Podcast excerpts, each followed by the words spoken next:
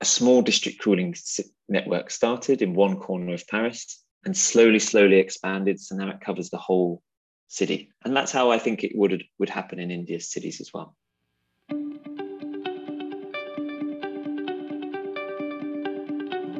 Hello, and welcome to the season two of Understanding the Future.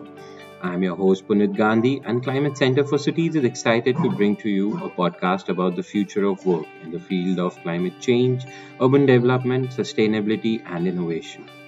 We will talk to experts working on ground as well as in the top management of government and non-governmental organizations to better understand how the field looks like in future. This will help us in preparing to enable climate actions as well as gauge the type of skill sets and jobs that would be required in future to solve complex challenges.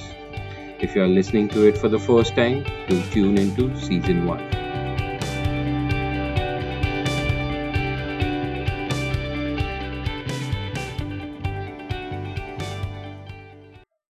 Hello, and welcome to the season two of Understanding the Future. I'm your host, Punit Gandhi, and today we have with us Benjamin Hickman. He's the advisor, Cities Unit, Energy and Climate Branch for the United Nations Environment Program. He will help us understand about district cooling in cities. Welcome to the show, Benjamin. Thank you. Nice to meet you. Nice to meet you too. So let's start with understanding what is district cooling. Is it just a big AC we are talking about over here, or was it what it? Yeah, it's a big AC. I mean, that's one way to put it. I think you know, like we have different ways of describing it at UNEP, and what I what I'll do maybe is, is try to give you my my favorite way is. I think imagine what's what you have coming into your home. Like you might have you might have water, you might have gas, you might have electricity and in many countries around the world, what they also have is either hot water or cold water coming in.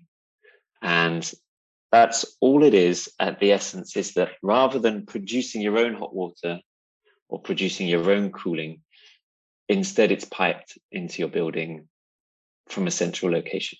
And what we have is in many cities, they'll have an underground network of pipes with hot water or cold water um, insulated pipes, and those connect into your building in the basement. And that replaces your air conditioning system, or it replaces, you know, in colder in colder climates, it will replace your rate your um, electric heaters or heat pumps. And why why do we do that? I guess is it's got a long history. District heating is over 100 years old. Um, and actually, there's evidence the Romans even did district heating back over thousands of years ago. Um, it's basically a more efficient way of, of providing heating and cooling to a building.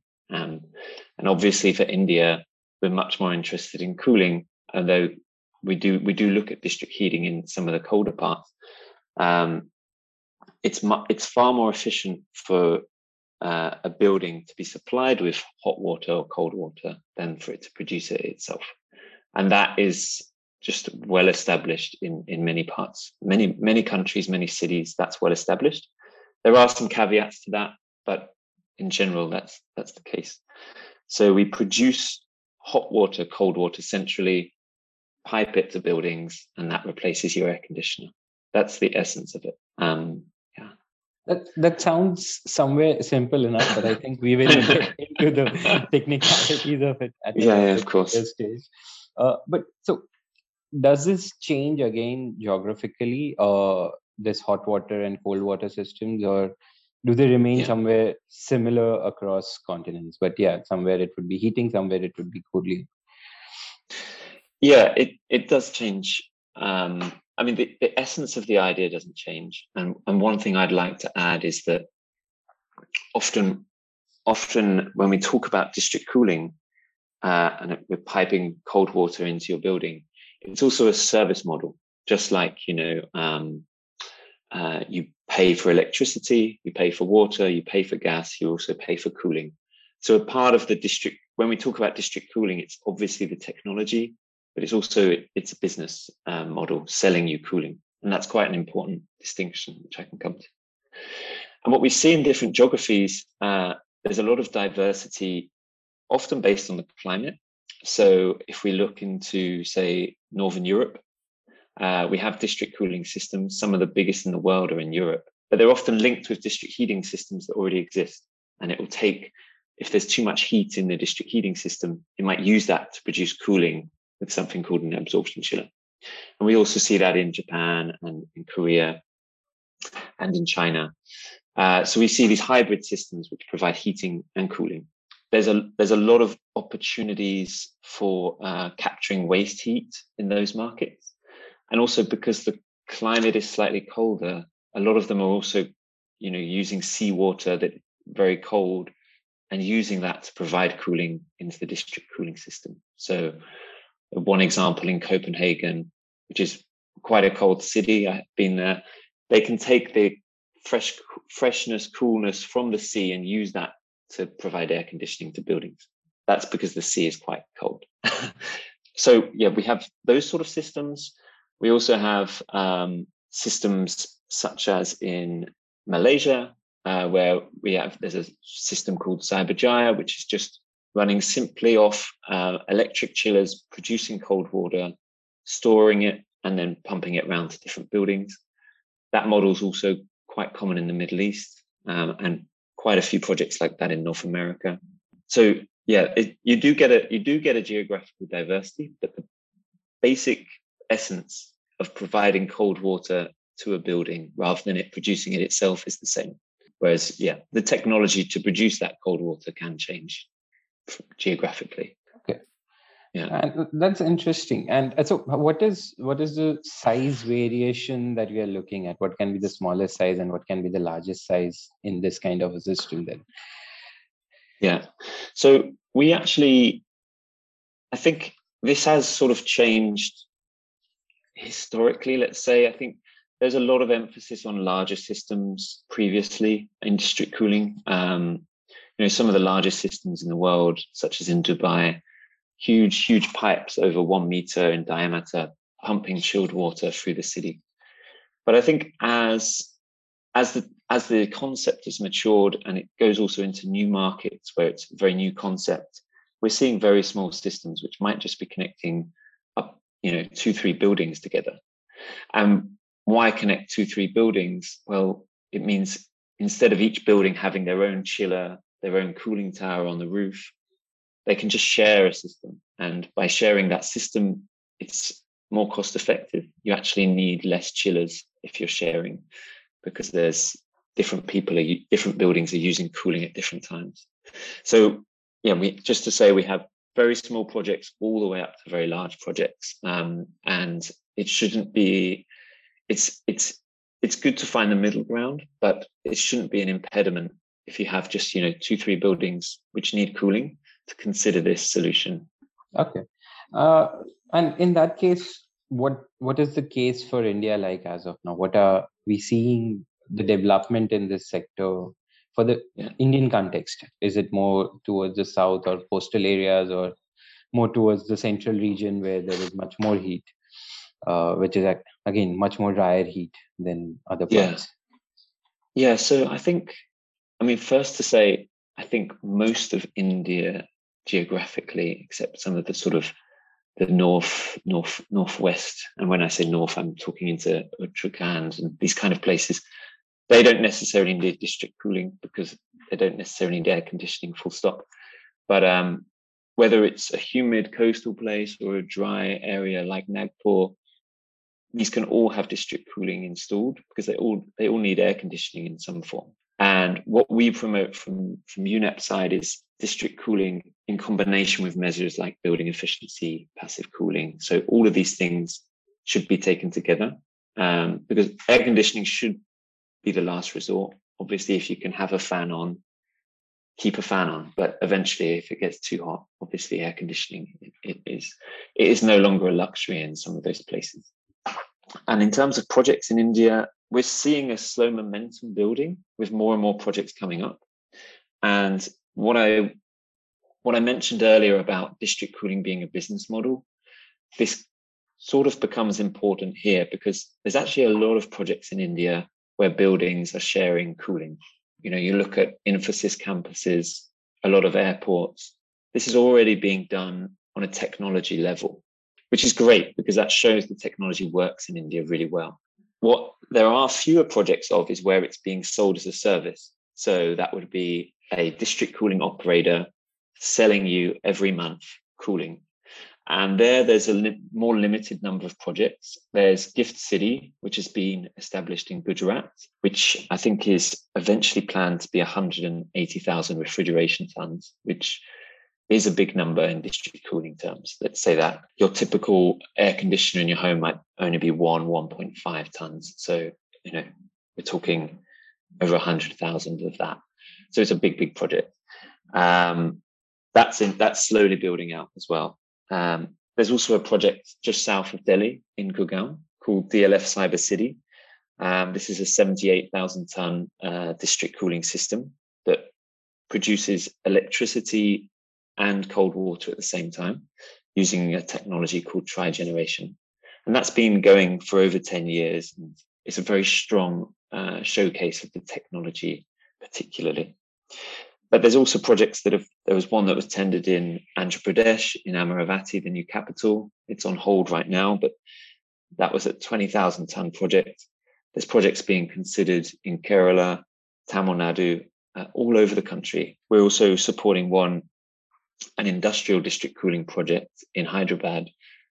Um, they're shifting the pharmaceutical industry into a sort of township on the outside called Pharma City. And that's going to have all of the pharmaceutical industry provided with cooling through a district cooling network and also heating through a district heating network. So there's a lot all over India. I think projects are starting to come up. Cities are showing interest. There's a, yeah, like a groundswell, let's say, of, of, of projects now um, coming to the fore. Okay, that that sounds quite, and yeah, it's across geographies like north, south, east, west, everywhere. So you can see yeah. already some kind of uh, things already being implemented so what when we're talking about this what is the kind of efficiency improvement we are looking at compared to the normal re- refrigeration or ac that we are yeah. using at home yeah so this is always a difficult question for district cooling people to answer and i'll explain why when we are so a typical building say if you were in a shopping mall in delhi it's probably got underneath it something called a water cooled chiller. And that is using um, water on the roof through a cooling tower to keep the building cool. Um, so compared to that system, like the best in class shopping mall system, it probably can save, district cooling can probably save 20, 25% of the energy used. Um, it can also save on cost and also there are benefits around refrigerants. But when we look at systems that are using air air, air cooled chillers or you know buildings that are just covered in AC units and you can see those all up the side the facade of the building, there we can start to see see efficiency gains of up to 50%. Because really um, it's just cooling each individual build, each individual room on a building with its own air conditioner. There is a lot of inefficiencies around that. And also the district cooling, you know, when you go from a when you you must know it when you go from a building which is each room has got its own air conditioner to one that's centrally cooled, which is what's needed for district cooling.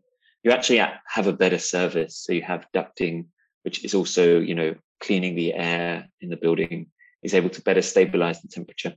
So actually it's it's actually providing a better cooling service anyway. And then on top of that, um, we can we can save energy by providing it centrally and piping it to the building um, yeah. Yeah okay okay. So it means yeah again i'm i'm sure it's variable based on what exactly the system yeah. components are.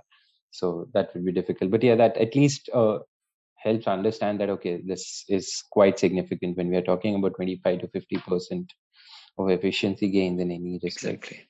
That's yeah when you think at, when you think at how much you know in some states power can cost right? Like yeah. in maharashtra you know, power prices are really high. So if you can save 50% of your power purchasing, obviously you have a bit more upfront cost with the piping, but really over the long term, you should be seeing like big benefits um, economically. And that's the argument, which, you know, it's not just from UNEP side or from government sides. It's a lot of private sector starting to wake up to that because it helps their balance sheet ultimately.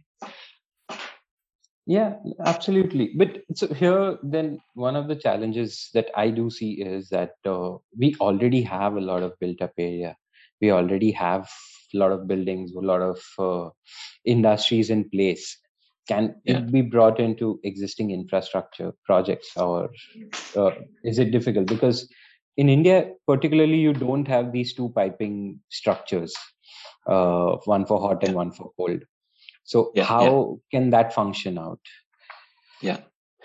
So just just to clarify, I think majority in India, you don't need to have a hot water pipe running under the road. I think the level of hot water demand in buildings is probably not high enough for most cities. But definitely we would be promoting the cooling pipes for the district cooling. And I think it's it is certainly possible to do it in existing areas. There are reasons it's more difficult, but there's actually reasons it's also easier. Um, and I'll try to be brief, but the when you imagine you have a greenfield area, so you know a whole new township being developed, and you know it's a flat, barren piece of land, you have to sell those. You have to sell those plots of land, and then you have to wait for the buildings to come, and you have to wait for people to buy the buildings and start using cooling, and all of that adds a lot of uncertainty. And meanwhile, you're trying to plan out your district cooling project. So trying to match the real estate timescale to your district cooling project can be difficult. But obviously, when you go to a brownfield area, you know, and we we worked on a project in Thane, which was a brownfield area of, of a couple of shopping malls, some offices, a hospital. You already know exactly what those buildings are using. You know exactly their cooling needs, and you know they're going to keep using it year after year. So you can design your system more exactly, and as soon as it's installed, you know the customers will be paying.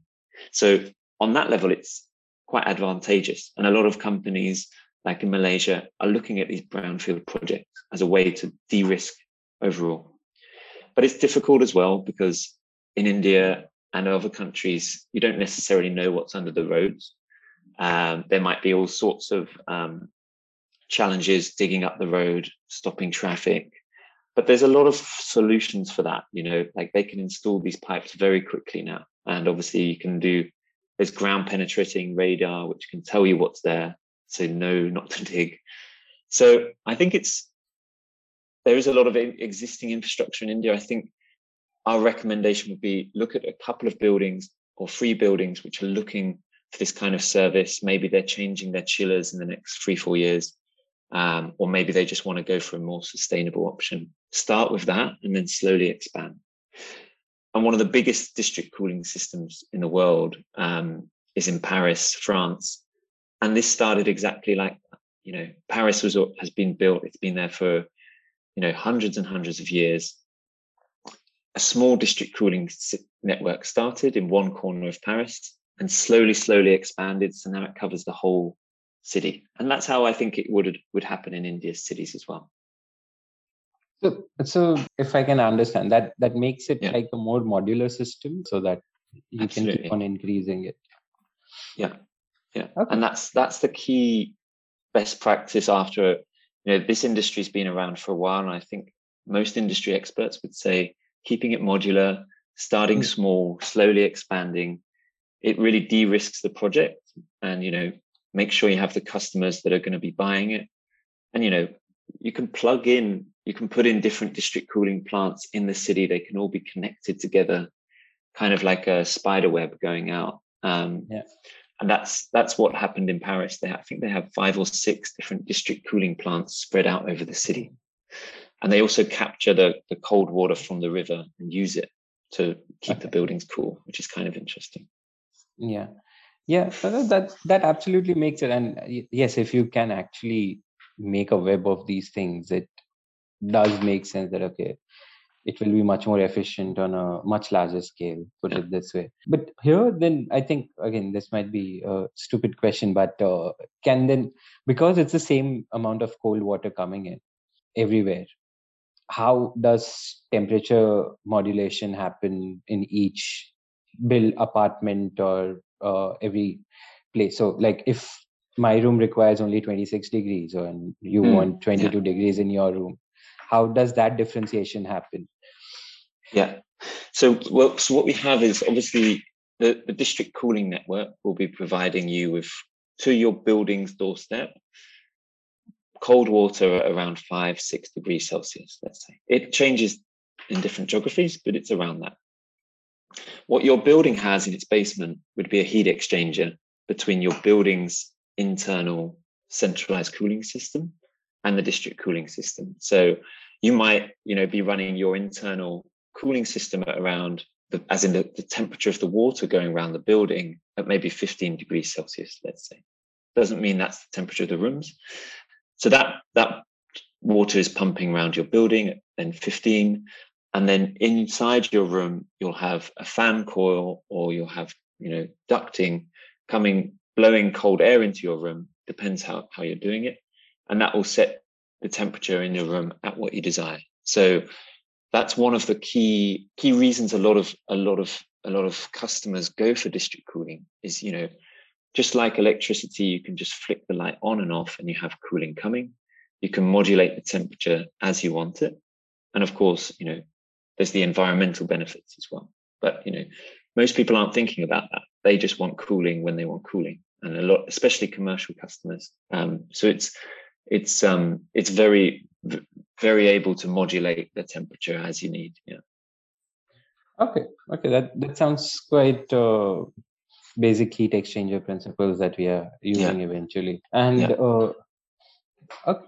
So in that case, the service model part that you had said that we are actually selling cold water over here for this. So how yeah. does that function out? So if you're using less amount of water if you're using higher temperatures uh, you will lose yet less water and accordingly we will be built less right something like that yeah so so the way they the way they typically work is they'll have a fixed charge so even if you don't consume any cold water you'll have a fixed charge which can be you know for some people a bit controversial to get their heads around but normally it's accepted as standard just like electricity, you have a fixed charge for electricity, right? Even if you're not using it. And then per per refrigeration ton hour, they say, but basically per unit of energy that you consume from the cooling system, you'll build on that.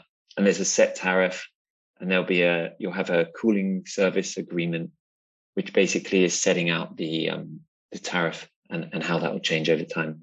So you have a lot of transparency over what you're going to pay, and often almost universally, these are provided with much better metering than you currently have on your cooling system. So you really will know exactly how much you're using. And yeah, obviously, you know, if you're if you're using 20% less in one month and then, you know, 40% more, that's just reflected in the monthly bill. Um, just like for power, just like for gas. Um, and more and more, just like for water as well. Obviously, water metering is yeah. not everywhere, but yeah. Okay, so that's that's quite straightforward in that way. Uh, so, what is the if we, if we now have to go to the technical side of execution? What is the broad process of developing this for any you know district or any community? What all things are we looking at uh, to be at least be taken into account while developing any of this system?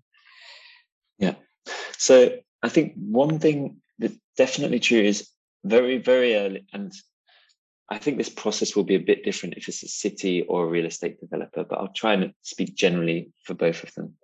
I think very early on, if you have a sustainability criteria for the area or, you know, a strategy that you want to be uh, more sustainable development, maybe you want to get a IGBC code for the area or something like that. I think it's really great to set out early on that you you want to have an efficient efficient cooling. And so because cooling is probably going to be 50% of your building's energy need. So you, early on, you, you have that target or strategy around cooling. And then I think there are consultancies or even within UNEP, we have capacity to give a simple uh, look at the project and say, does this project make sense for district cooling? Or maybe it's only one part of the project which will make sense you know, district cooling isn't going to be able to uh, work in areas which aren't very dense, um, or if there's, uh, you know, if it's just a social housing development, it's possible, but it would be it would be a more difficult project than if it was a mixed use area. Um, so, I think that first upfront look from a district cooling expert to be able to say whether it makes sense or not is a key step. And here I'd give a word of caution. A lot of real estate companies or even cities have HVAC advisors who aren't necessarily attuned or well versed in district cooling, or maybe might be disincentivized to recommend district cooling. Um, so I think it's good to get a neutral opinion there um, from just an engineer who understands it. And then from there, what we would do is typically do a master planning of the area where we would look at where the buildings are coming up, the kind of timing of the buildings, what sort of cooling demand they have, different hourly demands. And from there, develop a kind of pre-feasibility study um, for a district cooling system. And that would really take down, you know, what's the network layout approximately? What kind of sources of cooling should we use? Should we use electric chillers? Should we use tri-generation? Are there any renewables we can use? Um, and then from there, we typically take the project through a feasibility assessment, um, which a detailed project report can be developed off the back of. And then, you know, depending if it's a city, they could then go through a tendering process um, for, you know, bringing in private capital into the project, or maybe they want to develop it themselves. It's up to them. Uh, so they might just tender it for a EPC contractor. Um, and then once that that that uh, tender is done and the project is ready to be constructed, then it just goes into a normal um, project construction. And what it will be trying to do if it's a greenfield area is trying to match the development of the real estate. And there's always delays in real estate. You know, a green flagship township might say we're going to be 100% capacity in the next four years. 15 years later, half the buildings are still empty. And so the district cooling operator is taking a risk there, but they'll be trying to develop it in a way which matches that um, as much as possible. And that's why it's also important to have expert district cooling companies at least advising or if you know investing in the project alongside a city or alongside a real estate developer because they've most of them have faced those issues over the last 20 years and really understand how to mitigate those risks um, but yeah so that's that's the general process and one other thing i think which is really critical cities can do um, as well as launching that project is also look at the policies they can use to de-risk the whole project. So uh, a lot of examples globally of cities using their planning power to require buildings to connect to the district cooling system. And what that does is de-risks the whole project because we know the building's going to connect. Um, but also, you know, is is a way for the city to, you know, ensure buildings are, are, are meeting higher sustainability standards. And their role there would also be convincing the real estate developers that what they're putting in makes sense for them. And other things like cities can give land or their land can be used for district cooling plants and they can get an equity share in the project. They obviously can give rights of way for the pipes to go under the roads. And they can also work to bring different renewable technologies they might they might be already working on. So if they're developing solar, they can look for models where they can provide low cost power to the district cooling system. So lots of ways cities can support. Um, but yeah, that that's the general process. Um, yeah. yeah, and uh, so the this this sounds quite interesting because then it's, it's quite because it's a hundred year old technology. Let's put it. Yeah. The process is quite evolved already. The exactly yeah. And uh, so, so what? Are, so with renewable energy, is geothermal also a possibility over here that you can use it and Definitely, yeah. So um, there's different types of geothermal, as you'll know. So um, we have very hot geothermal, um, and there we can use something called an absorption chiller, which will basically take the heat, turn it into cooling. So in Paris, for example, there's a geo, geothermal um, project which produces heating and cooling. But you also have um, something called geo exchange, which is using the fact that underground is actually often cooler than hmm. above ground. Um, and there we can capture that difference using a heat pump um, and actually, you know, provide buildings with, with cold water that way. So diff- different ways. Uh, geothermal we definitely count. Another one uh, we see a lot of is capturing waste heat from, say, power plants or industries, and using that to drive absorption chillers rather than just let it, you know, dissipate into the air. Um, that's a really key renewable technology for for um, for uh, district cooling. And also, you know, if you've got a sea or lake or river nearby, depending on the temperature, we can use it um, either to produce the cold water needed, or at least to help us in the cooling towers to um, to to to use part of that cooling energy in the cooling towers.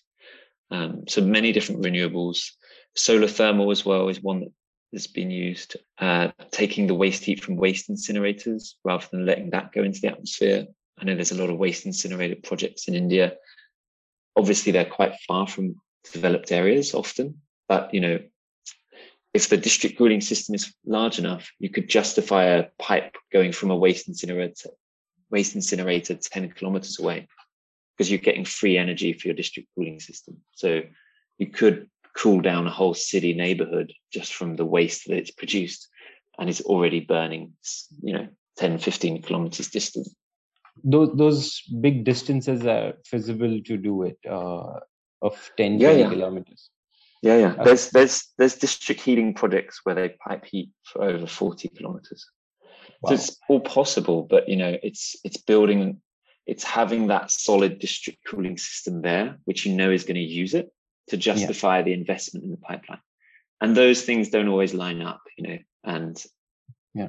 But going forward, they should. And you know, India is, you know, I, I read that you know you're going to have three times as much commercial floor area in 20 years. Yeah. Like you have so much potential for this kind of um, this kind of system, but it just really needs that for for forethought and planning to really yeah. say, okay, this city is going to be using huge amounts of cooling for the next hundred years. Let's think now how we're going to do that rather than let it just happen and then suddenly, you know, electricity spikes and, you know, brownouts are happening or blackouts across the city. So it's the forethought, it's the planning which really district cooling needs. And that is something a lot of cities struggle with globally. And I think it's not, it's not just India. It's not just the global South in the North in where I'm from, the UK, district heating hasn't taken off uh, like other countries developed it. Uh, it's taking off now, but I think a big part of that is the forethought on energy planning, um, which is really, really crucial. So we're we're we're keen to support cities in India on that kind of uh, forward thinking. How are you going to cool your city over the next 50 years? How are you going to how are you going to power it? Um, these are the big questions that lead to those kind of big projects. Um, absolutely, absolutely, that's true. And I think those questions are very important at this and junction as well. So while you're developing renewable energy resources, you also are developing more efficient ways to do every other thing possible. Yeah. Uh, so what are what are the different challenges that you have found in executing such projects in India as of now?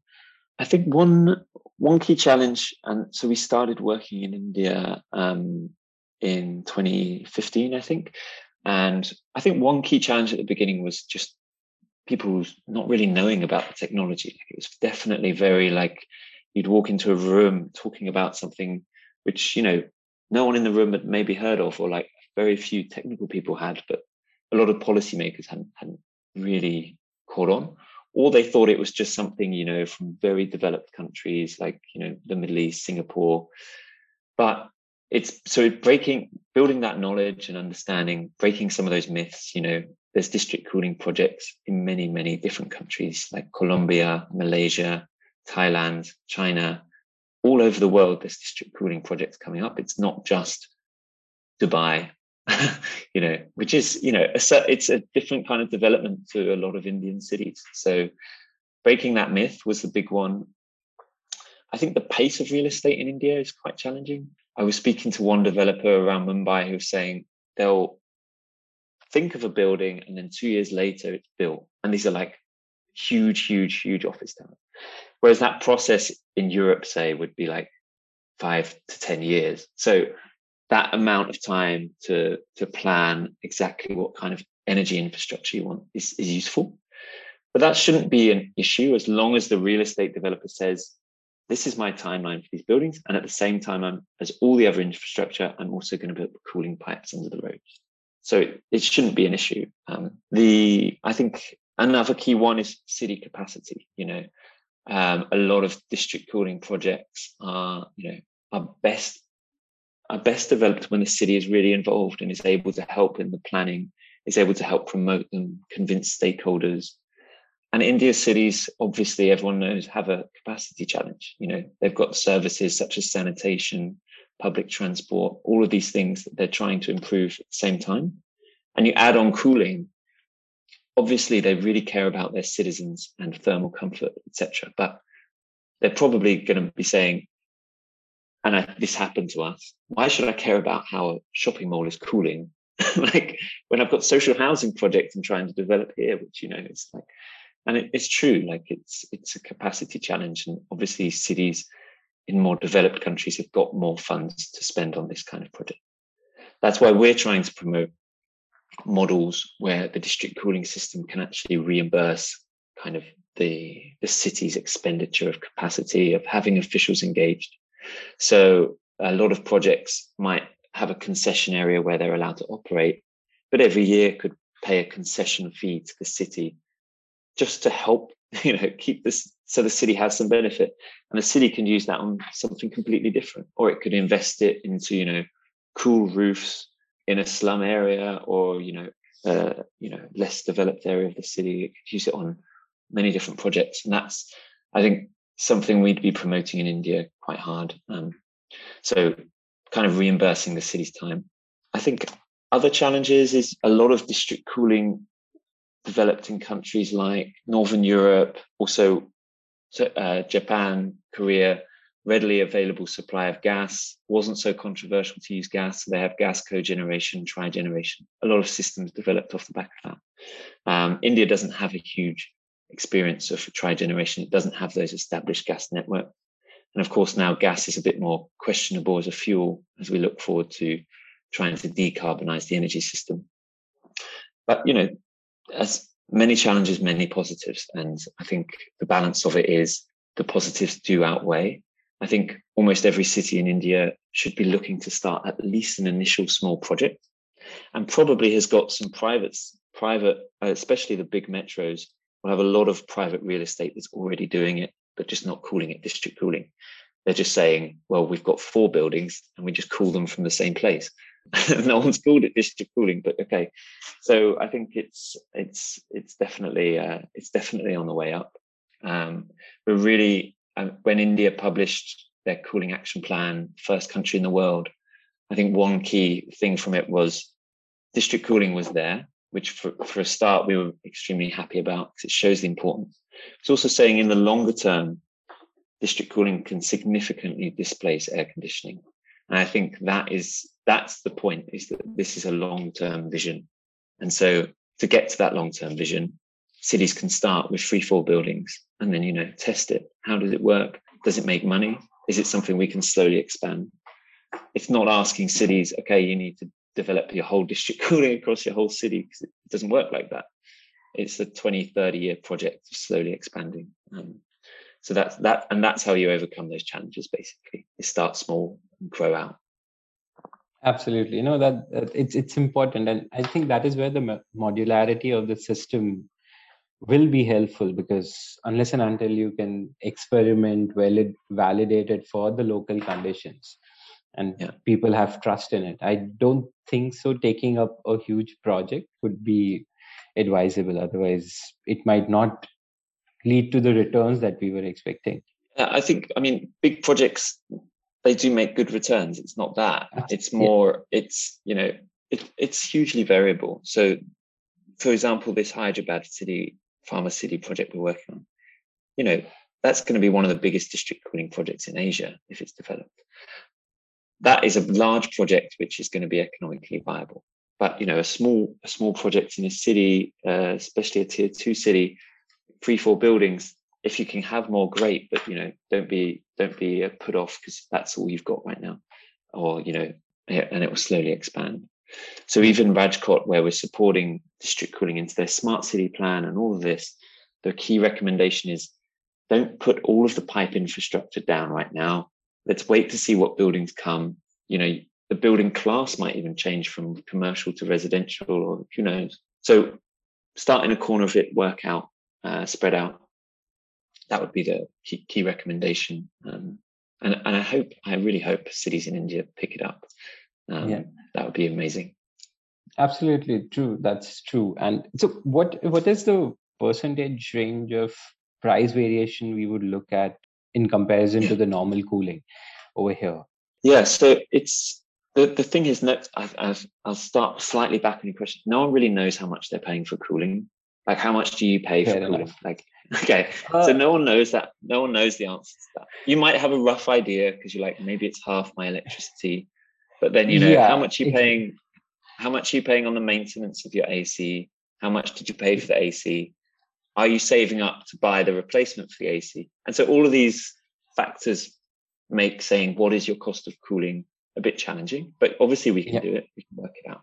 And what we find is with district cooling, the projects we've assessed in India anyway, is we should be able to give a sort of 10 to 20% discount on what companies are already paying or buildings are already paying. But there's also vast complexities with that. Different buildings pay different electricity prices, for example. Uh, residential compared to commercial tariffs is hugely different. The district cooling system might try to, you know, subsidize the residential to, to make sure the residential customers connect compared to the commercial. But generally, we should be able to get 10 to 20% at least, I think, in a well designed project once you take all of that into account. And that's, I think, when a district cooling operator goes up to a building, they might ask you, what are you paying for cooling? And then they'll they'll help them calculate, you know, how much did you pay on this tick, on these on your maintenance team over the last five years? How much did you spend on refrigerants? How much did you spend on? And when you add it up, I think uh, people will also be surprised actually um, how much did you spend on it. Yeah, because um, here one of the one of the major things I see as different is that my capex is gone technically. If I'm putting a new yeah. system, uh, in comparison to that, my capex is gone. Uh, it's just the opex. So opex might be a bit higher than uh, the normal OPEX, but somewhere over the years it might be a bit lower. Is that true? It depends. So sometimes what you have is something called connection charge, where to yeah. connect to the district cooling system, they'll make you pay an upfront lump sum, which could is basically like capex.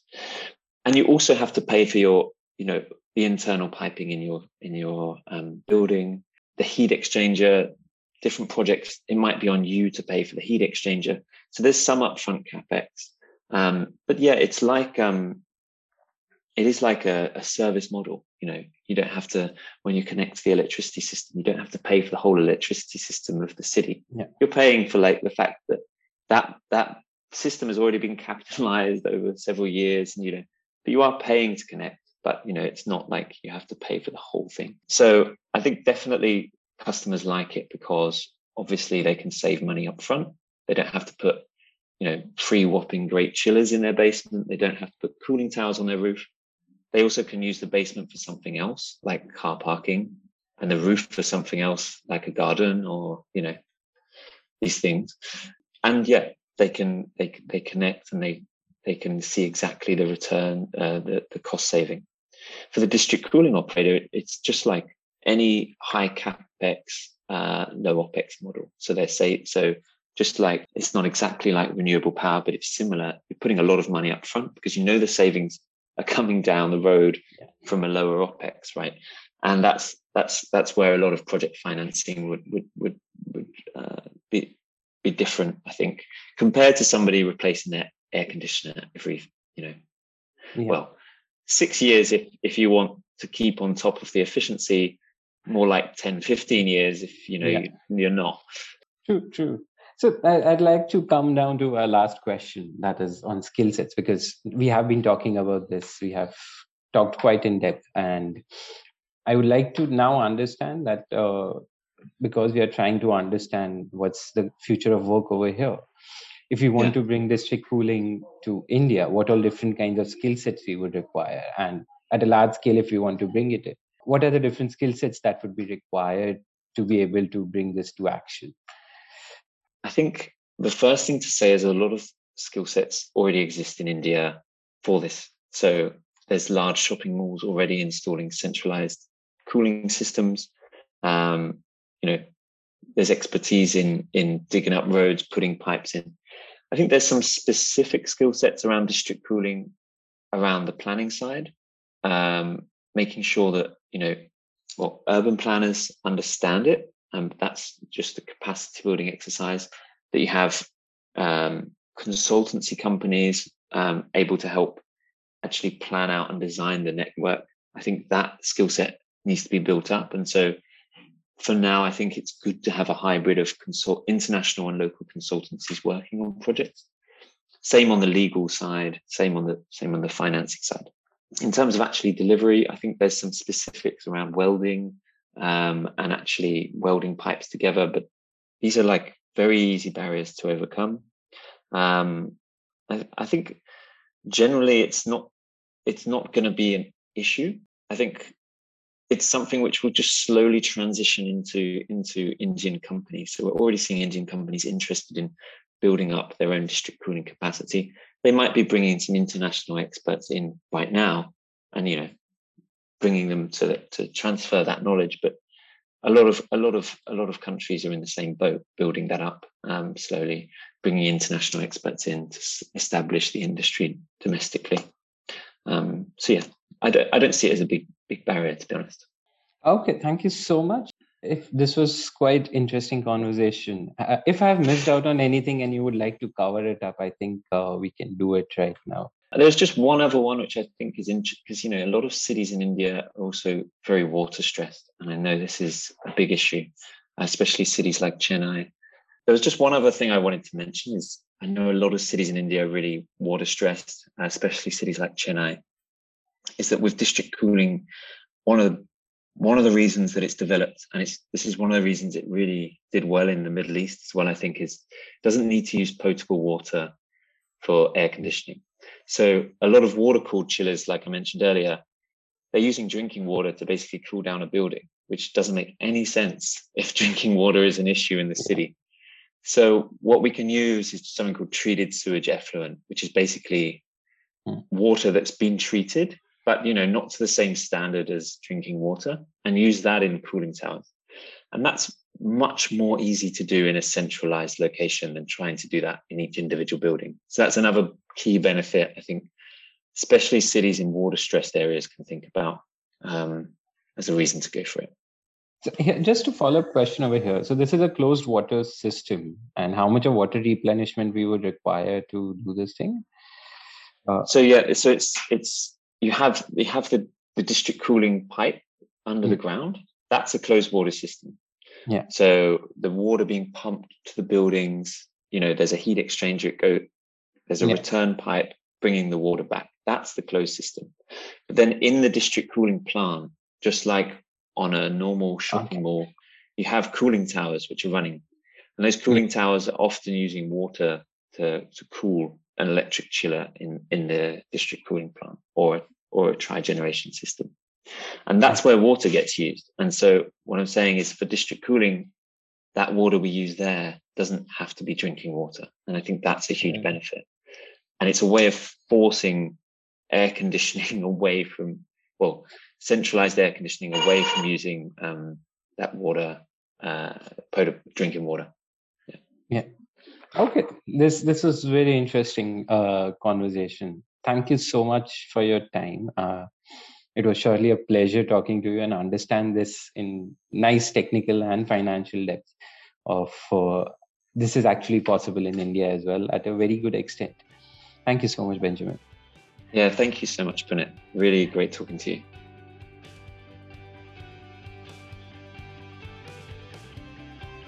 You have been listening to Understanding the Future podcast. To know more about Climate Center for Cities, check out our website www.niua.org slash. The show is conceptualized, produced and edited by Punit Gandhi, Senior Associate at C-Cube. You can now subscribe to our podcast on your favorite channel, which can be accessed through the credits. Also, don't forget to follow us on our social media for more updates. Do share your reviews with us and help us spread the podcast to your friends and colleagues. Do write to us if you would be interested in learning about any specific topics. Thank you and stay tuned for our next episode.